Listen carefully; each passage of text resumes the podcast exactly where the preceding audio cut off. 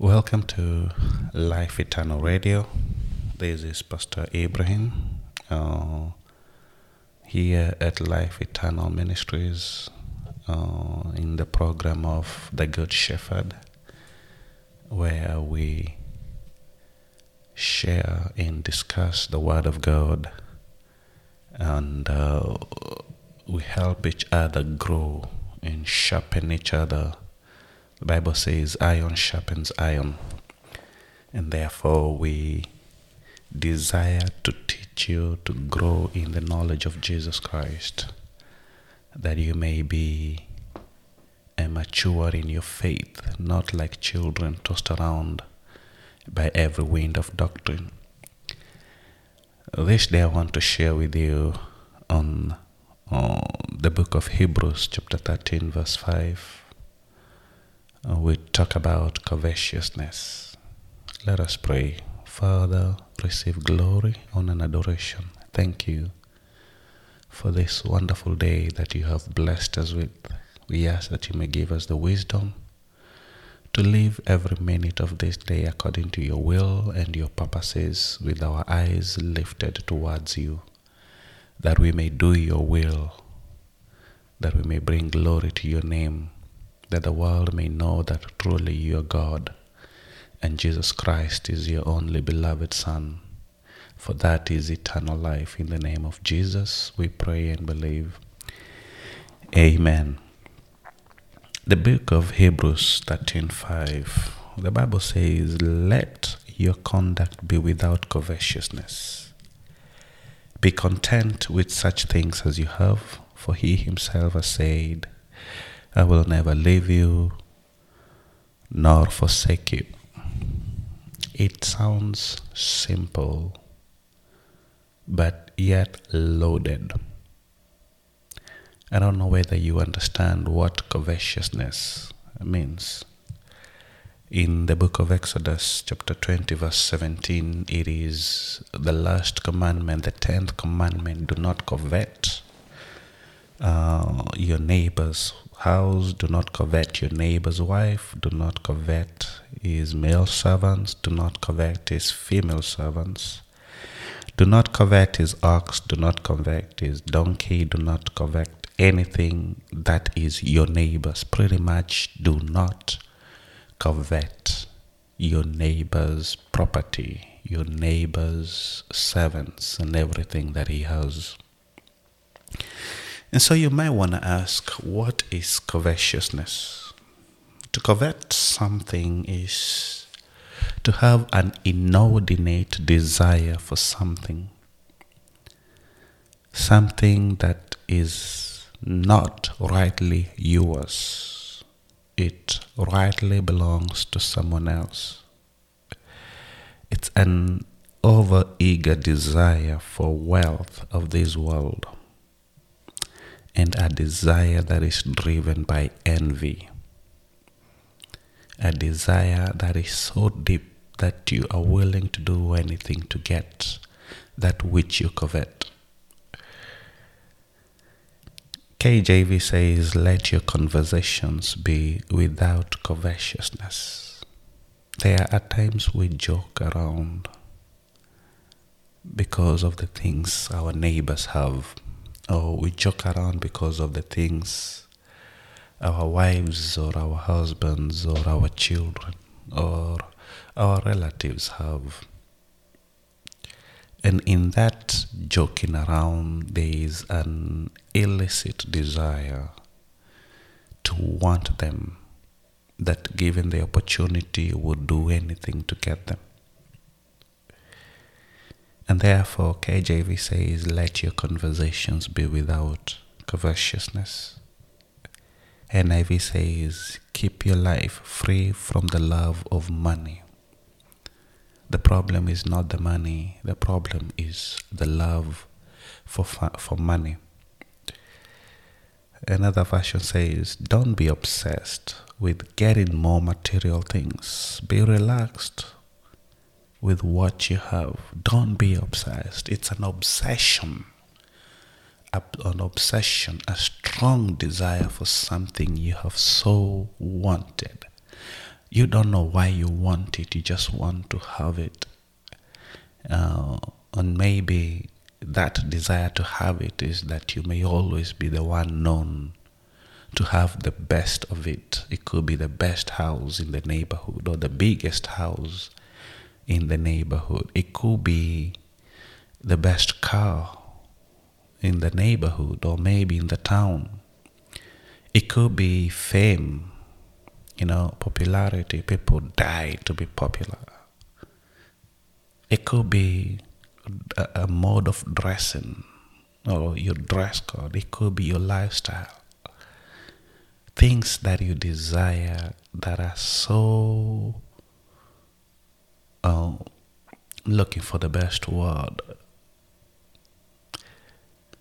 Defiled you know defiled ambitions defiled desires. It's worth to note that we are talking about desires that desires are from god. And sin as i have previously described is uh, taking a God given desire outside of God's context through which that desire is to be met. For example, Eve desired to be wise. Eve desired to be like God forgetting that he was she was already God. And when I'm talking about Eve, I'm talking about Eve and Adam, not just Eve. Sometimes we think it is the woman. Adam was also there. And that desire, when you take it out of the context of God's providence and sustenance, it becomes evil, it becomes inordinate a desire for something outside of God's providence and sustenance, it becomes an evil desire. It leads to covetousness.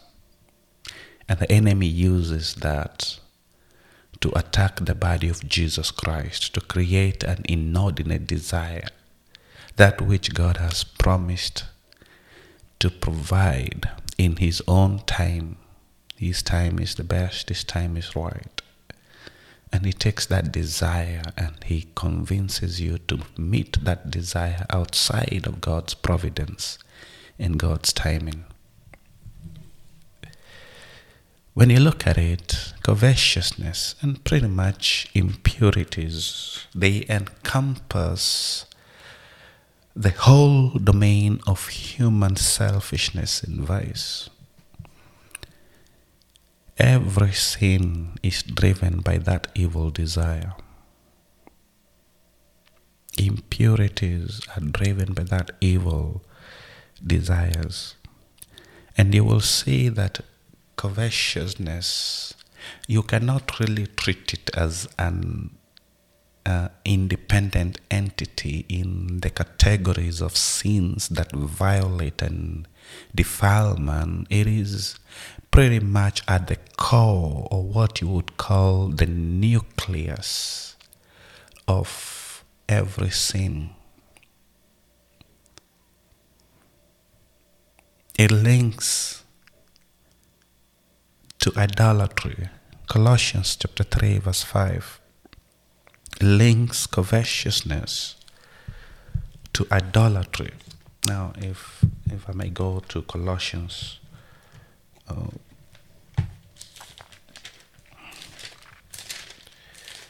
Glory, hallelujah.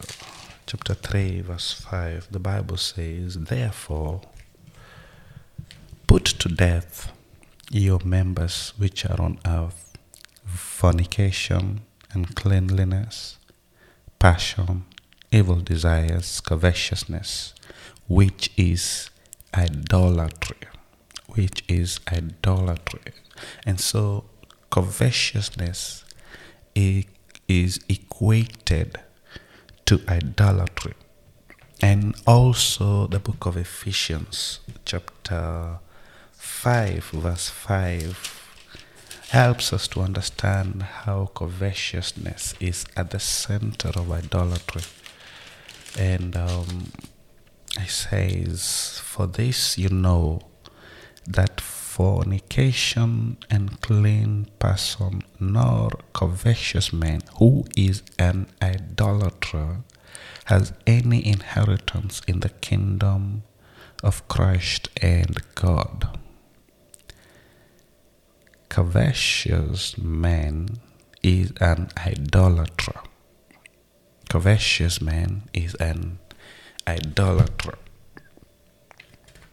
And so you cannot separate covetousness from any sin.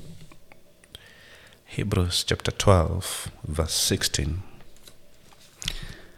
The Bible talks of Esau, or however you pronounce his name. And uh, the writer of Hebrews says this. This is in chapter 13, chapter 12, verse 16.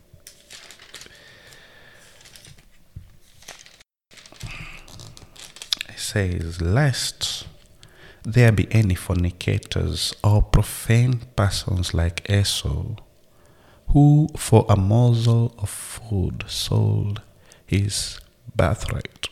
For you know that afterwards, when he wanted to inherit the blessings, he was rejected, for he found no place for repentance, though he sought it diligently with tears. Now, uh, Esau sold his birthright for a morsel of food. And he calls Esau a profane person, a profane person. And therefore, you find that covetousness is also linked to profanity. Profanity. Profanity, by definition, is irreligious or irreverent behavior, lack of fear, not a losing your awe, you may put it like that, uh, and a lack of le- reverence is also defined as idolatry. And so you find covetousness is at the core of Esau's uh, sin, Esau's uh, sin of selling his birthright just because he was hungry. And sometimes I want, I can't help but to think, uh, what if Jacob was not cooking uh, stew at that particular moment when Esau walked in? Would he have died? And we obviously know that he wouldn't. But just because he saw food, just because he saw food, he developed a strong desire for that food that he would be willing to do anything, including selling his birthright, just to get a plate of food. And we know when you read the book of Genesis 25, 32 to 33, and he says this Look, I'm about to die, so what is this birthright to me? Completely despising uh, the right to be the firstborn, to be the inheritor, and to be the head of the family, should the father live. And he goes on to say, verse 33 So he swore to, his, swore to him and sold his birthright.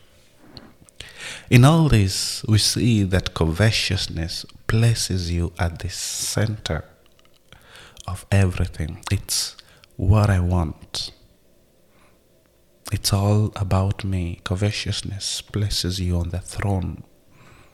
Covetousness makes you the judge, and the judge that rules to his own or her own favor. We've briefly mentioned about Eve and the deception that she fell into in the Garden of Eden. In verse 5, the devil tells Eve, For God knows that in the day you will eat of it, your eyes will be opened and you will be like God, knowing good and evil. In other words, you will be the judge and not God. And when Adam and Eve ate of that fruit, they became what I would call the insufficient judge. The insufficient judge. It's like giving your car to somebody who does not know how to drive and asking him to drive and to make the decision to take you where you want to go. That would be very dangerous. That would be very dangerous. The woman saw that the tree was good for food. Was good for food. It was pleasant to the eyes and desirable to make one wise. He became, they became Adam and Eve, the insufficient judge, because of that inordinate desire to be like God, that inordinate desire to be wise. God had already created them. He, he knew, he knew them. He knew what they wanted. He is the one who gave them the gift of desire. And those desires, they were to be met within His providence, within His time, within His wisdom. But they desired that wisdom which took them outside of God's timing, outside of God's wisdom. And by doing so, they defiled themselves. And being defiled, they were not qualified to remain in the Garden of Eden. They had to be kicked out.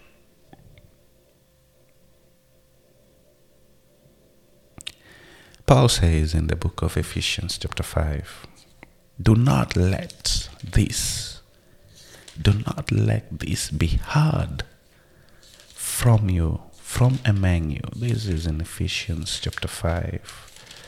We just read Ephesians 5, verse 3 says, well, let's uh, begin verse 1. Therefore, be imitators of God as dear children, and walk in love as Christ also has loved us and given himself for us, an offering and a sacrifice to God for a sweet smelling aroma.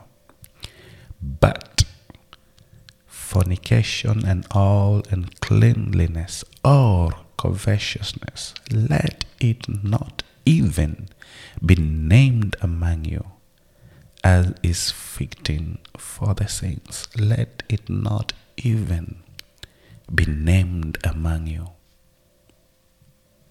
We know that it was at the center of the sin of Adam and Eve. It's at the center of every sin and every defiling agent that causes the children of God to stumble. That inordinate desire, that wanting of things that have already been promised to you, but you want them in your own timing and in your own liking, and willingness to wait on God to meet those needs for you. That strong desire is at the root of every sin. It's at the root of every bitterness. And we know bitterness defiles everything that is around you. It defiles your garment because you are now on the throne. And as Adam and Eve were, you become the insufficient judge over your life. Covetousness blinds you to think that you you are the one who matters most. You are the one who matters most. James says this in uh, James chapter 4. When there is a lack of contentment, where there is a lack of contentment, there will always be wars. There will always be wars. This is James 4 1. And the Bible says, Where do wars and fights come from among you? Do they not come from your desires for pleasure that war in your members? You lust and you do not have. You murder and covet and cannot obtain. You fight and war, yet you do not have, because you do not ask. And when you ask, you ask and do not receive, because you ask amiss. For when you're asking, you are at the center of the universe. And so you're asking according to what you want, not according to the will of God. And so you ask and do not receive because you ask amiss, that you may spend it in your own pleasures. And he goes on to address these people who fight because we have seen that covetousness is linked to adultery. And he says, Adulterers and adulteresses, do you not know that friendship with the world is enmity with God? Whoever therefore wants to be a friend of the world makes himself an enemy of God. Or do you think that the scriptures say in vain, the spirit who dwells in you yearns jealously? But he gives more grace. Therefore, he says, God resists the proud, but gives grace to the humble conflicts arise because of the things that you want. No matter what level you are, no matter where you are, no matter what relationships, marital conflicts arise out of this inordinate desire. Nations war against nations because of the things they want murders and killings go on because of the inordinate desire, the evil desire that has placed you as the judge over your life, that rules against everybody else and rules in your own favor. Covetousness. Well, we have looked into this, and I believe by now we understand the effects of covetousness. Well, back to Hebrews 13. The writer goes on to say, For he himself has said, I will never leave you, I will not forsake you. I will never leave you, I will not forsake you. Yes, you have desires, but the assurance that the Lord gives us is an assurance that helps us put our desires on check. The promise that I will never leave you, I will never forsake you, is a promise that is designed to put your desires on check. Anything that goes outside the boundaries of the provision of our Lord God Almighty within his own timing. Anything that goes outside of that. The Bible says, we've read in the book of James, that he gives grace that you may see and you may align yourself back to God's will, God's timing, and God's provision. Let that provision, let God be your boundaries, that you, within those boundaries, by His grace, He allows you to manage your desires. We must understand that this promise contains the sum and the substance of all the promises. It is the summation, it is the summation of all the promises of God.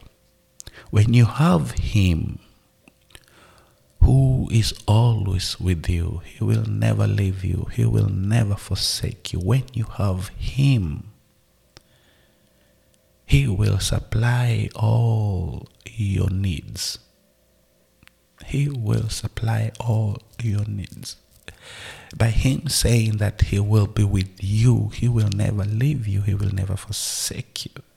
It means that the presence of God is for life Whether you are living or even when you are on your deathbed, He will be there by your side.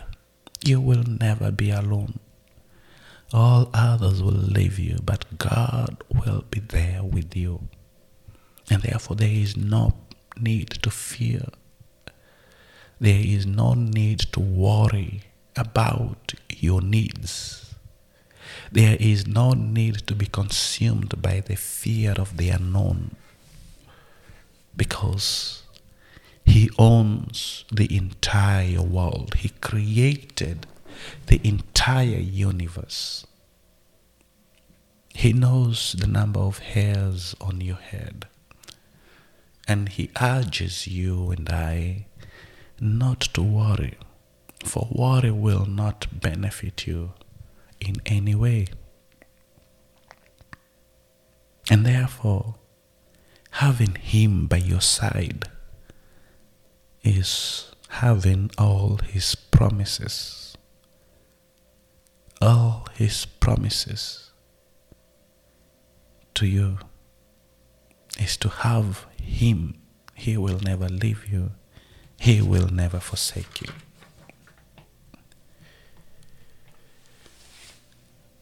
Very important to understand that in this world, Paul says to live is Christ, to die is gain. We gain Christ, we live by Christ. He will always be there with you. Be content with such things as you have. Be content. Be content.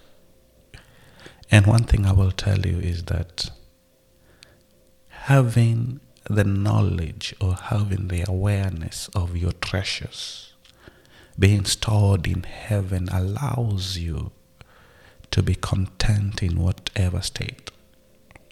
Book of James, chapter 4, verse 1. No, no, no, this is Philippians. Sorry about that. Philippians chapter 4, verse 11. Paul says, I have learned in whatever state to be content. I have learned in whatever state to be content. Oh, whether in lack or in plenty. I'm trying to get to the book of Philippians, chapter 4. Yes, here we are, verse 11. Uh, Paul says, Not that I speak in regard to need, for I have learned in whatever state I am to be content. Having the knowledge that your treasures are in heaven, Jesus says, Put your treasures in heaven where no moth will destroy, no thief will steal. They are safe and secured, sealed with the Holy Spirit. And so, having the awareness of where your treasures are allows you to lift your eyes up to uh, heaven and to set your mind, according to Colossians chapter 3, on things above, where you are seated with Jesus Christ. And not on things below, because things below, they always lead to covetousness. And so Paul says, I have learned to be content in whatever state that I am. I know how to be abased and how to abound everywhere.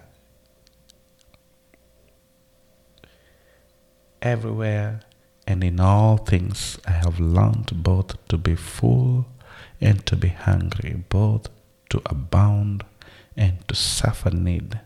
And he says, I can do all things through Christ who strengthens me. Now, the thing here is, he says, I have learned. I have learned.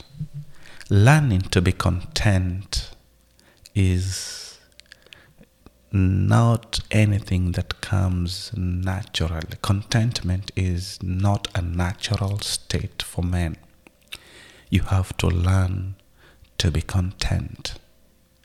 You have to learn to wait because contentment requires that you wait for the right time and you only use the right amount that meets your need. All this within the boundaries of God's providence. I have learned to be content. Now, man cannot learn to be content outside of God's providence. Man cannot learn to be content outside of God's providence. And it's a sure way to know whether you are being led by God or not by simply looking at your desires. Jesus says, Learn of me, for I am lowly and gentle.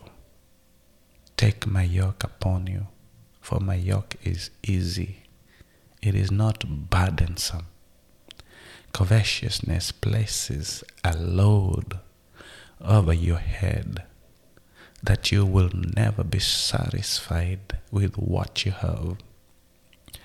You may think you have seen it all, you may think you have gotten it all, but there's always be something better out there. There'll always be something better than yours. Husbands ought to learn to be content with their wives. Wives ought to learn to be content with their husbands. Outside of Christ, there'll always be a more beautiful lady out there. Outside of Christ, there'll always be a more handsome man out there. Outside of Christ, there'll always be those parents with children who seem to be much smarter, brighter than your own. Outside of Christ, there'll always be a family with a better home than yours, even when you're owning a 17 bedroom house. Outside of Christ, there'll always be something better than what you have. And that inordinate desire will drive you to want to have that thing. And even after you get it, you will still see there is something else. And that is the danger of setting your eyes on things below because all these things that we have inordinate desires for, they are all perishing. And the worst is that many of us put our trust on these things. We put our trust on our homes. We put our trust on our cars. We put our trust on our bank accounts and we are constantly worrying. Should the markets flop, are we going to lose our money? We are in a constant state of worry. And we brand it in many names. We call it caution, we call it wisdom. No, it's fear.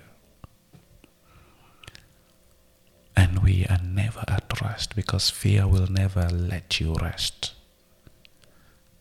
But the true rest comes by abiding in Jesus Christ. And we can only learn from Jesus Christ when we abide by Him, when we sit at His feet and learn of Him. The things that we learn include learning to be content with our eyes set to look up to heaven and our minds focusing on things above that we learn to be content in whatever state that we are. Contentment in life. Contentment even on your deathbed. It is a learned process. It is a learned process. After all, we have the promise of the Father I will never leave you, neither will I forsake you. He will always be there with you. He will always be there to hold your hand. Bible says that I've never seen the righteous forsaken. I've never seen the righteous abandoned. I've never seen the righteous lacking bread. I've never seen the righteous lacking somewhere to sleep because they have the giver of the promise. They have the one who sustains life. That they are not consumed by the cares of this world. They are satisfied.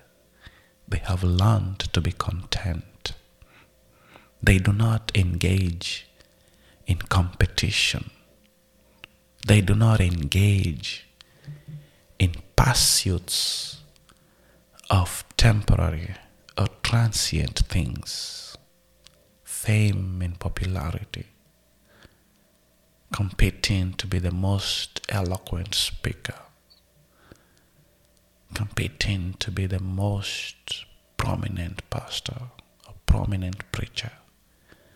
When you're content, all those things don't. They don't consume you. Because you have learned to choose God. You'd rather be with God than be with men. You'd rather be applaud, applauded by God, but not be praised by men. You'd rather be known by God than be known by men. That's what matters. It's a process that we learn. And this emphasizes the need to learn to sit at the feet of Jesus Christ. For when we are with Him, we also learn how to be lowly as He is. We also learn how to be gentle as He is. We learn to bear with one another as He has borne with us. Because we have an audience of one, the Father of lights, the Father of glory, Jesus Christ. To know Him, to pursue Him, to abide by Him is your pursuit and is my pursuit. May God bless you as this message speaks to you. May God bless you as His word cuts through your heart to separate bone and marrow, to discern your intent and your thoughts, and to lead you in the path of righteousness. That your desires will be tamed by God that you'll only desire what He desires, and you will be okay with that because He is God. Father, receive glory, on an adoration. Thank you for your word. I ask that, Father, you may lead us, you may teach us, you may show us your heart, and by your grace, O Lord, that you may guide us in the knowledge of your Son and the knowledge of you, O God, that we only pursue that which you pursue, that we only desire that which you desire, and that we may rest in the assurance that, Father, you are with us, you will never leave us, you will never forsake us. Glory be your name. In the name of Jesus, we pray and believe. Amen and amen.